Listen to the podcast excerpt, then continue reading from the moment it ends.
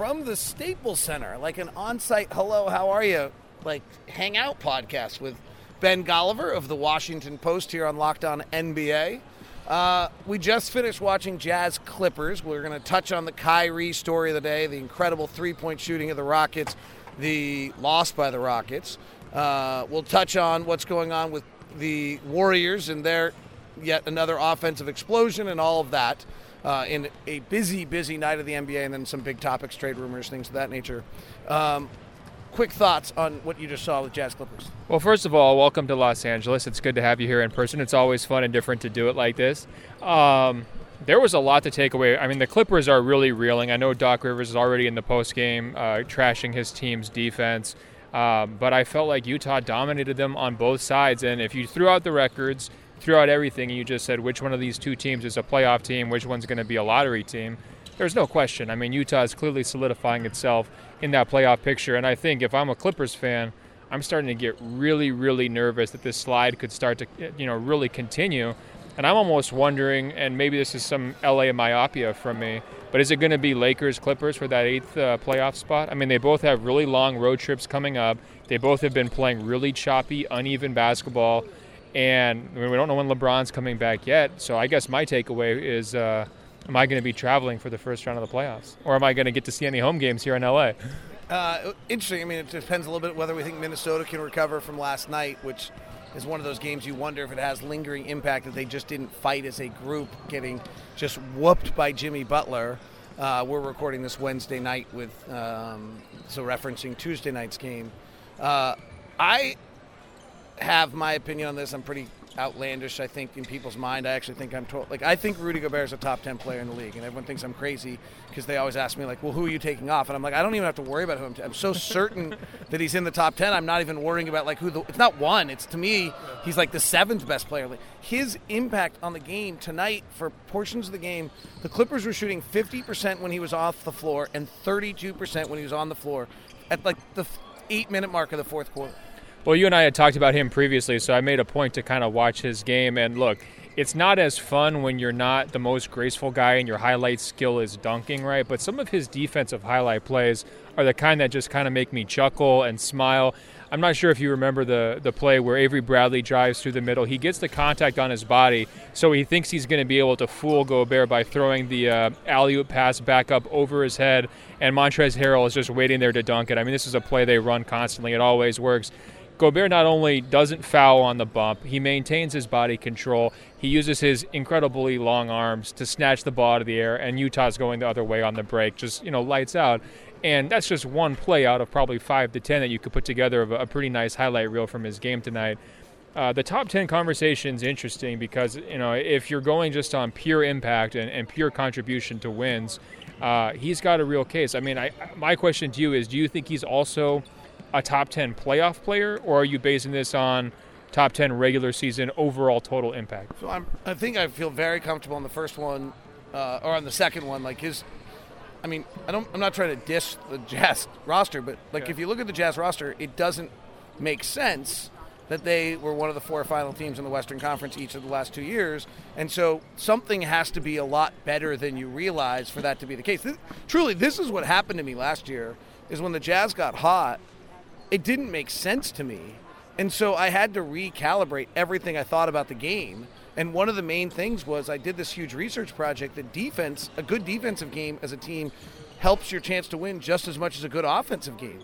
So if you hold your opponent under a point of possession, which the Jazz have now done in 13 of their last 70 games, you win 89% of the time.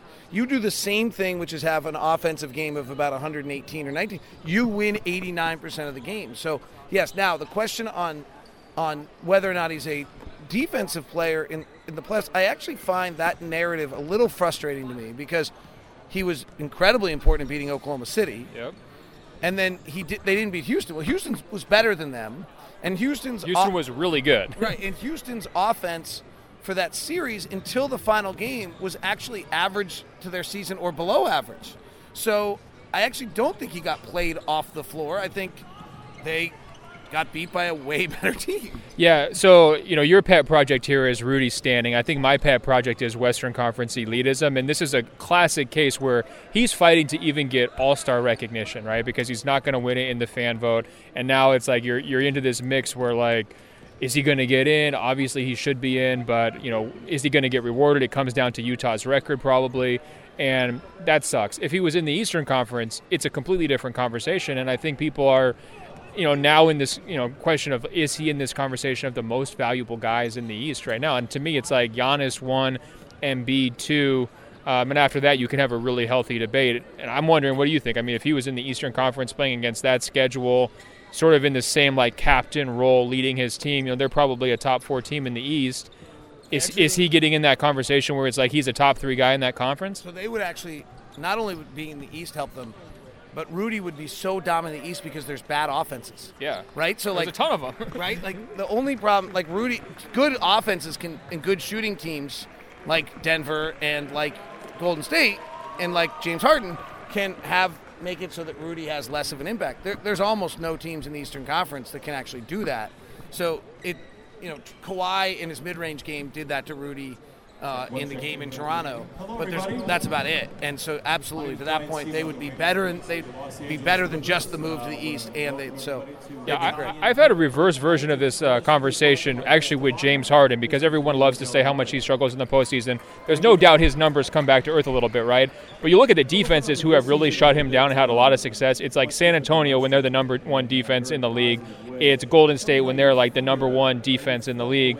And you throw him into the Eastern Conference, what do his postseason numbers look like? Obviously the efficiency is going to be skyrocketing, and he's going to be looking like a guy who doesn't have this quote-unquote choker label, which to me is a little bit unfair. So I think both of those guys are getting this distortion effect when it comes to rankings and awards and everything else. It's a good point. I mean, frankly, Cleveland wasn't very good last year, and they won the East. No, and that's the thing. Like, LeBron, like, Harden gets compared to this LeBron standard because LeBron can go one-man show and almost keep it competitive with Golden State. That's one of the greatest players of all time. Just because Harden's falling short of that doesn't mean anything. And same thing with Rudy Gobert. I mean, I think people look at that highlight from a few years ago against Golden State, and Steph spins him around in the perimeter, and it's like, well, yeah, you've got a unanimous MVP doing incredible things on the basketball court. There's no real shame in that.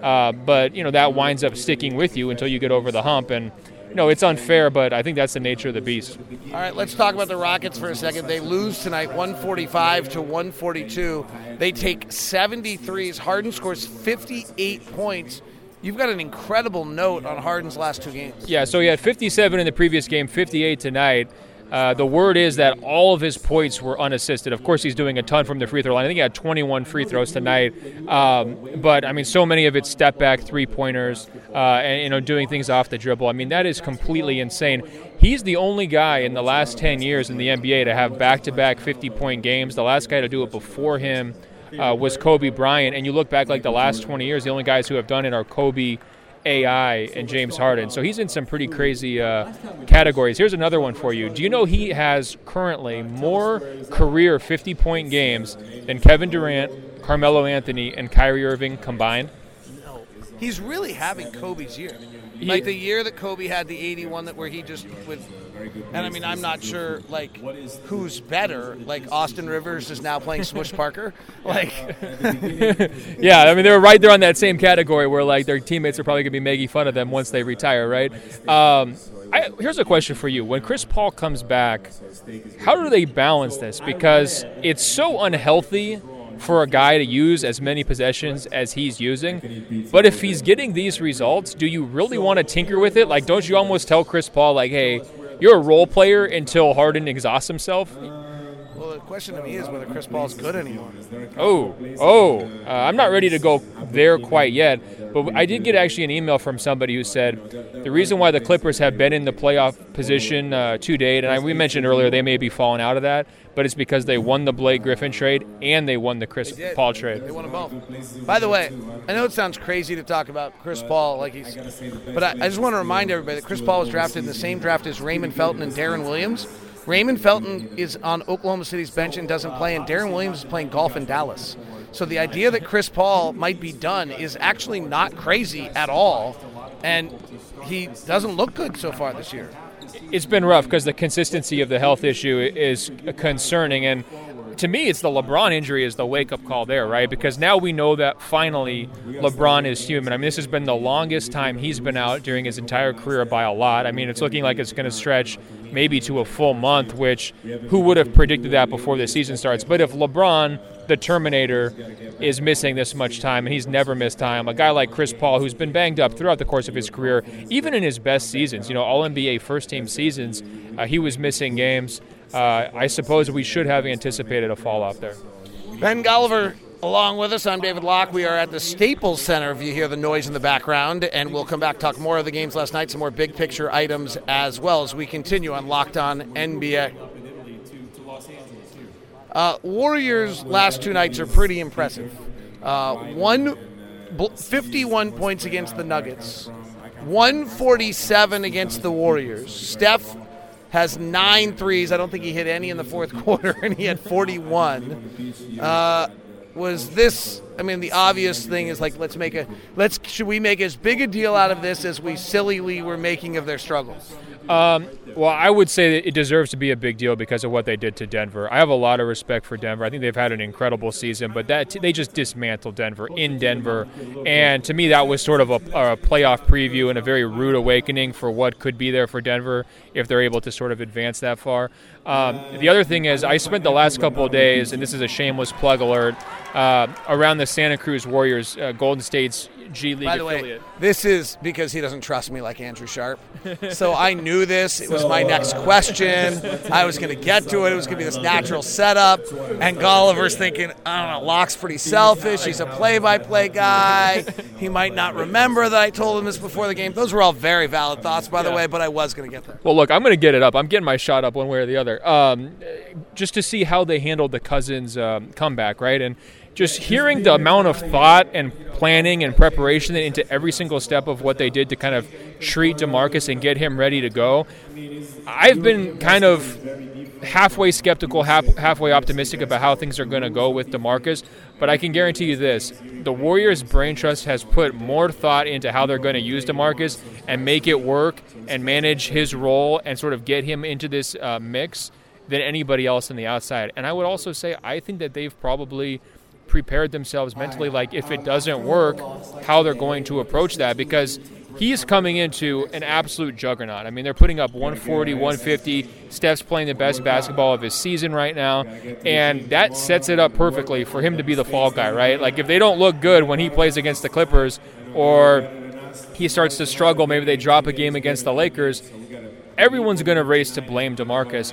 And I just think that the thought and care that they put into his whole program leads me to believe that they have really prepared themselves for every eventuality here. And I will say this, as the play-by-play announcer, I've said this before, as the play-by-play announcer of a team in the Western Conference who's not nearly as good as the Warriors, but might be the second-best team in the West by the time this is all done. Yep. I can't. It's my only hope. No, I really. You're not alone. You know. They proved last night what I've said this whole time. They're winning the title without DeMarcus Cousins. Like, why? They don't need. Like, there's this idea that, like, oh, they need to. No, they don't. They would win the title. We've played them well. They would throttle us in a playoff series. We'd make it hard, but they'd throttle us in a playoff series. They're way better. They'll throttle Denver in a playoff. They're way better than everyone else. The only hope we have, self-combustion, is that DeMarcus wants to use too many shots. Yeah. And that every time he shoots, Steph's not taking three. And maybe I'm just buying the Kool-Aid here, but or sipping the Kool-Aid, but, you know, talking to his brother, I mean, Jaleel, who plays for that Santa Cruz Warriors team, he was sort of laying out to me, like, what kind of an opportunity this is for DeMarcus and how much time he sort of had to think about his reputation.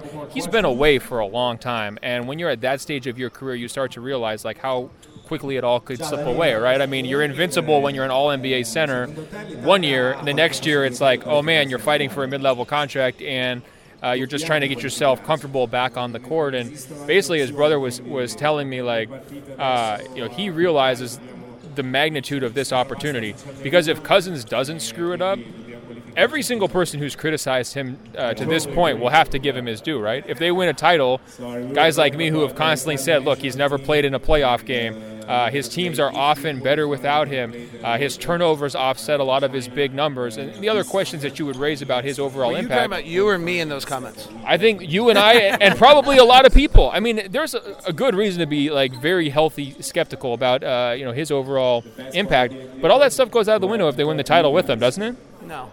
Oh, why not? Because if they would have won the title without him. So he's damned if he does, damned if he doesn't for you. A little bit. I mean, it depends how he plays and whether. I'm curious. He's never had a usage rate below 30%. Yeah. Like, what's he capable of going to? Yeah, if he comes in and has a usage rate that's appropriate, which in my mind is probably like 12 or 13, I'll be really surprised and I'll be impressed. Like, those would be the things. The other thing I would just point out though is I've been around a lot of Achilles. He's not going to be very good.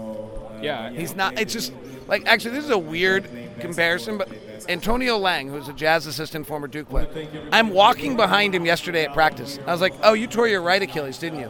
It's been 25 years. You can still tell. No, I mean, there's no doubt they're going to be managing him pretty carefully. I think. I'm not quite as hardliner as you, and I think one other thing that's got me interested is. Like, his decision-making is not always great, but his passing ability is not bad. And if you can get him surrounded by that much talent where the lanes are going to be wide open for him to make plays, whether it's, at the elbow or even on the block, like, I think he's going to be able to generate a decent amount of, clean looks and high-quality shots for his teammates. And if he kind of rewires himself that way and realizes, like, I can't be the guy who just backs down and bulls my way to 30 points. I don't have that trust in my body right now. I think he can wind up being a positive impact on offense. Now, your questions about his health and recovery, to me, defensively, are huge because when they're at their best, they're flying around. It's Durant, it's Draymond, it's Clay, it's Iguodala being super versatile, interchangeable, covering lots of ground, getting into ball handlers, making their lives uncomfortable. And Cousins doesn't do any of that, right? I'm running. Klay Thompson's guarding. They're playing Denver. Yep. So Klay Thompson is guarding Jamal Murray, and Steph is being hidden on Will Barton. I'm running a quick interchange between Will Barton and Jamal Murray into a pick and roll with Jokic and making DeMarcus Cousins, Steph Curry guard the pick and roll. And for the first time ever, the Warriors are flawed defensively. Imagine how many coaches in the Western Conference are thinking we're so sick of the Warriors picking on our centers, and it's just going to be the revenge tour during the playoffs. It's like, let's go pick on their center. I don't think he'll be able to stay on the floor. By the way, I do think he, before the injury, was the singular most talented player in the NBA. And the comment I've made about him is the best statement I can make about his weaknesses is that he should be the only person we're talking about in the MVP conversation every year because he's the most talented or skilled, whatever word you want to use, player on the floor. One thought about Denver. I'm super impressed by Denver, I'm kind of notoriously known for like somehow not loving Denver, which isn't really true. Well, it's the Mountain Time Zone rivalry, right? I actually think they've been great. I'm a little interested. Their numbers are skewed right now because of last night where they allowed 1 million points. But they were like 19th in league defensively all of a sudden over 10 games. They've been battling injuries. They have won an inordinate amount of close games. I think they're 19-7 in clutch games. Opponents are shooting 20% against them from three in clutch circumstances. And they now start their post-All-Star break schedule is brutal. And I'm really curious to watch. They have Chicago and Cleveland coming up at home the next two, so they're going to win. And then they have an interesting stretch. They go to Utah, who will still be shorthanded without their guards, but that may or may not be hurting Utah. It's not clear. And then they play a bunch of games they should probably win, right? Like, they're not, like, loaded team. They're not loaded, but they're just games they should probably win. And I'll be curious to see if they do, because if for some reason they don't, and they don't finish the month of January well, what they have coming in late February, March, and April is really legit. And so they play Utah, then they play Phoenix. They have Philly at home, at Memphis, and at New Orleans. Like Memphis and New Orleans games. Like suddenly, if you slip on some of these, and you go into February struggling, like Denver's spot in the West gets really sketchy. Yeah, I mean, I think that they're in position where I'm not too worried about them free-falling necessarily. I believe in most of what they've done, but I also think it's completely fair to say, like, other than their health issues, haven't they had a perfect start to the season so far? And that always makes you nervous whenever you've got a team that's wildly overachieving preseason expectations. And basically nothing has gone wrong besides some injuries. I mean, their chemistry's been fantastic and everything else like that. I also think the schedule stuff is going to just sort of be like a series of detonations on the Western Conference here over the next month, because you've got both the Lakers and the Clippers going on crazy road-heavy stretches. You've got Denver, like you mentioned. Thunder. And then the Jazz, it's kind of all starting to finally come back to them, right? So we already know it's crazy, but I think that, you know, it's possible that, like, the top 9 teams in the Western Conference right now, none of them are in the same seed a month from now. You know what I mean? Wow. Don't you think? Like, one way or the other. Are the Warriors at 1 yet? Oh, that's a good question. But they'll probably still be at 1. Okay, they're the exception as always. But you know what's really interesting to me is after 45 games now, I actually have decided that the league is almost exactly as I thought it was going to be. And so I thought the only difference is Milwaukee. The only thing I really feel like I've missed on is Milwaukee. I thought Toronto and Golden State were way better than everyone else. I said that Philadelphia and Boston will battle for 4-5 and that Milwaukee and Indiana will be 2-3, which as of right now is true. We'll see if that holds. And I thought that Golden State was way better than everyone else and that I had actually picked Utah as second at 51 wins. Like, I didn't pick them at second with 57 wins. I picked them at second with 51 wins. I don't think they're getting there, but I do think the second team in the Western Conference could have about 52 wins. Yeah, it sounds about right. I mean, the cluster is crazy, and I, you know, this was something I looked at last week for a short column. You know, think about how bad it is for the NBA, and like I know your Jazz and Utah centric listeners aren't going to be crying any tear for the Lakers or the Lakers fans, but if the Lakers finish as the 9th seed, they win 45 games because LeBron comes back. They make a valiant run. Let's say they fall just short, and you've got teams like Charlotte, Brooklyn, Detroit, Orlando, whoever might be in that 8th seed, and all those teams are 41 wins or fewer based on their current track, and you've got this imbalanced playoff scenario where your biggest star and one of your marquee franchises is sitting at home, and you've got these small market teams that have been screwing around for years kind of in that treadmill of mediocrity or worse, and now you've got 3 completely worthless first-round series in the Eastern Conference, and you've got this amazing team, or not a really amazing team, but an amazing player, and certainly a ratings driver at home. To me, it's like, that is a disaster if you're Adam Silver. And I don't know if this issue is just out of loggerheads where it's never going to get resolved, but the longer that this goes on and the NBA doesn't have a 1-16 playoff format, the more frustrated I get. And the reason I say that, you've got players who are working out 12 months a year now. I mean, you know that in Utah, like Donovan. Is he taking any time off during the summer? No, we probably would like him to take. Well, he had some foot things, but yeah, like no, these guys now you want them to take off. So they're going crazy. You've got players who are trying to be executives now, who are scheming these super teams, trying to put the super teams together. So they're thinking 3-dimensional chess, right? And meanwhile, you've got the NBA owners who are just like, no, we're just going to leave it how it is. We're not going to try to, you know, put out the best product possible during the playoffs.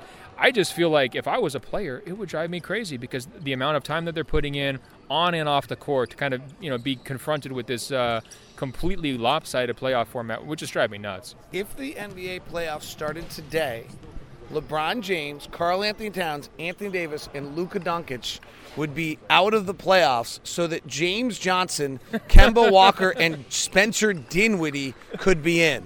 We'll come back with more of Ben Golliver here on Locked On NBA. Remember to subscribe to Locked On NBA Net on both Twitter and Instagram, and you can tell your smart speaker to play podcast Locked On NBA. Kyrie Irving, a very interesting night, my friend. Crazy. I mean, so I was pretty harsh and critical of his comments the other night. I mean, to me, when he's putting it all on his younger teammates, that is not the right way to approach it. I mean, I think that they've built a lot around him, and he needs to understand that responsibility role. He comes out and has, you know, arguably his greatest game of the season, hits a huge 3 and a nice, you know, home win over Toronto that I think calmed a lot of nerves there in Boston. He has a career-high 18 assists. I could tell you this. I never thought I'd see Kyrie Irving with 18 assists in a single game against anybody, let alone sort of a high-profile showdown game like that. But after the game, he comes out with this extended speech, you know, admitting that he called LeBron James and basically apologized for not really understanding the value of winning when he was younger and not understanding how hard it was to be a leader back in their, you know, shared Cleveland days. He admitted, you know, basically Jaylen Brown was right and that he wasn't, Kyrie wasn't empowering his teammates. And he was basically copping to all of these criticisms that have sort of been building up of him over the last 2 weeks.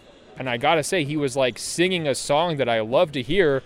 But then in the back of my head, I'm thinking, this is the same guy who was preaching this earth is flat stuff for years and still hasn't kind of backtracked from it. Is he a reliable narrator? Can I trust him when he's saying this? But I really want to trust him. What do you think?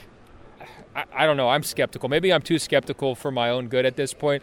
I do think if you're Brad Stevens, you're having a nice celebratory, maybe it's a glass of warm milk tonight. You are so happy because it's a big win, and then compound that with Kyrie sort of setting everything straight and kind of getting that distraction out of the way, and hopefully, you know, smoothing things over with the guys, because I don't think Boston's going to get where they want to go, and that's obviously the NBA Finals, if they don't have better chemistry and better buy-in from their role guys.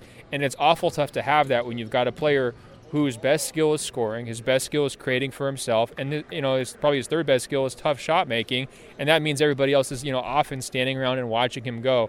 If Kyrie gets more into this playmaking mode, if he is more empowering towards his teammates, yes, those are big ifs, Boston gets really, really dangerous. If he doesn't do those things, I think they're probably out in the second round. Year started, Kyrie Irving was 100% going back to Boston. What do you think it is now? Man, maybe I'm naive on that part, but I think it's a pretty good setup for him. I mean, I think he is really focused on star power and marketing. I think it's pretty obvious with how hard Nike pushes his shoes, how consumed he is by that off-court stuff. And Boston's just a great platform. And I'm sure you saw the commercial with him and his dad, you know, shooting in the gym and everything. There aren't a lot of better spots. If I was him and my choices were Boston versus the New York Knicks versus, I don't know, whoever else would be in that mix, Boston's got a lot going for it, you know, and I would have a hard time walking away from that. I'll just say I'm hearing murmurs. Ooh. Well, what do you think? What if you had to call it, or what's your percentage? 60-40 now. Okay, and where's the 40? 40's him going to New York or somewhere else. With KD? Okay, he's nodding for the listeners at home. He's nodding and smiling. I'm just smirking. Well, that wouldn't work. I mean, can we be the first people to be skeptical of that partnership? I mean, right. It wouldn't. Well, Katie's just unhappy. Yeah. Well, Katie's just unhappy. Katie's going to be unhappy. It's weird because sometimes guys respect other players because they're good at the same things that they are, and they don't realize if you put them together, it wouldn't necessarily mesh. And I think KD has been so complimentary over the years of Kyrie's game because he loves the finishing skills. He loves the one-on-one scoring, the shot creation, you know, all the pretty stuff, you know, the Rucker Park stuff that gets us excited, right? I'm not sure that you're a championship team, even if you have two guys who are, top 20 players. You know, I would say KD is probably top 3 player at this point, on the same team with that much overlap. What do the Pelicans do about Anthony Davis? I mean, the murmur in the league is just so strong. Frankly, he's coming here. He's playing for the Lakers. It's just it's as strong as KD to the Warriors was at the same time. Here are their three choices. Their three choices are they move him at the deadline. They wait to offer him the Supermax. He says no, they're screwed. Or they just, go past that. You can't go past that moment. Those... Or three, they hope that he resigns. But they're what do they do? I mean, to me, if I were them, I would be exploring the trade scenarios. I don't know if you saw the interview that Gail Benson gave where she basically said, look, if he wants to leave, we're not going to stand in his way.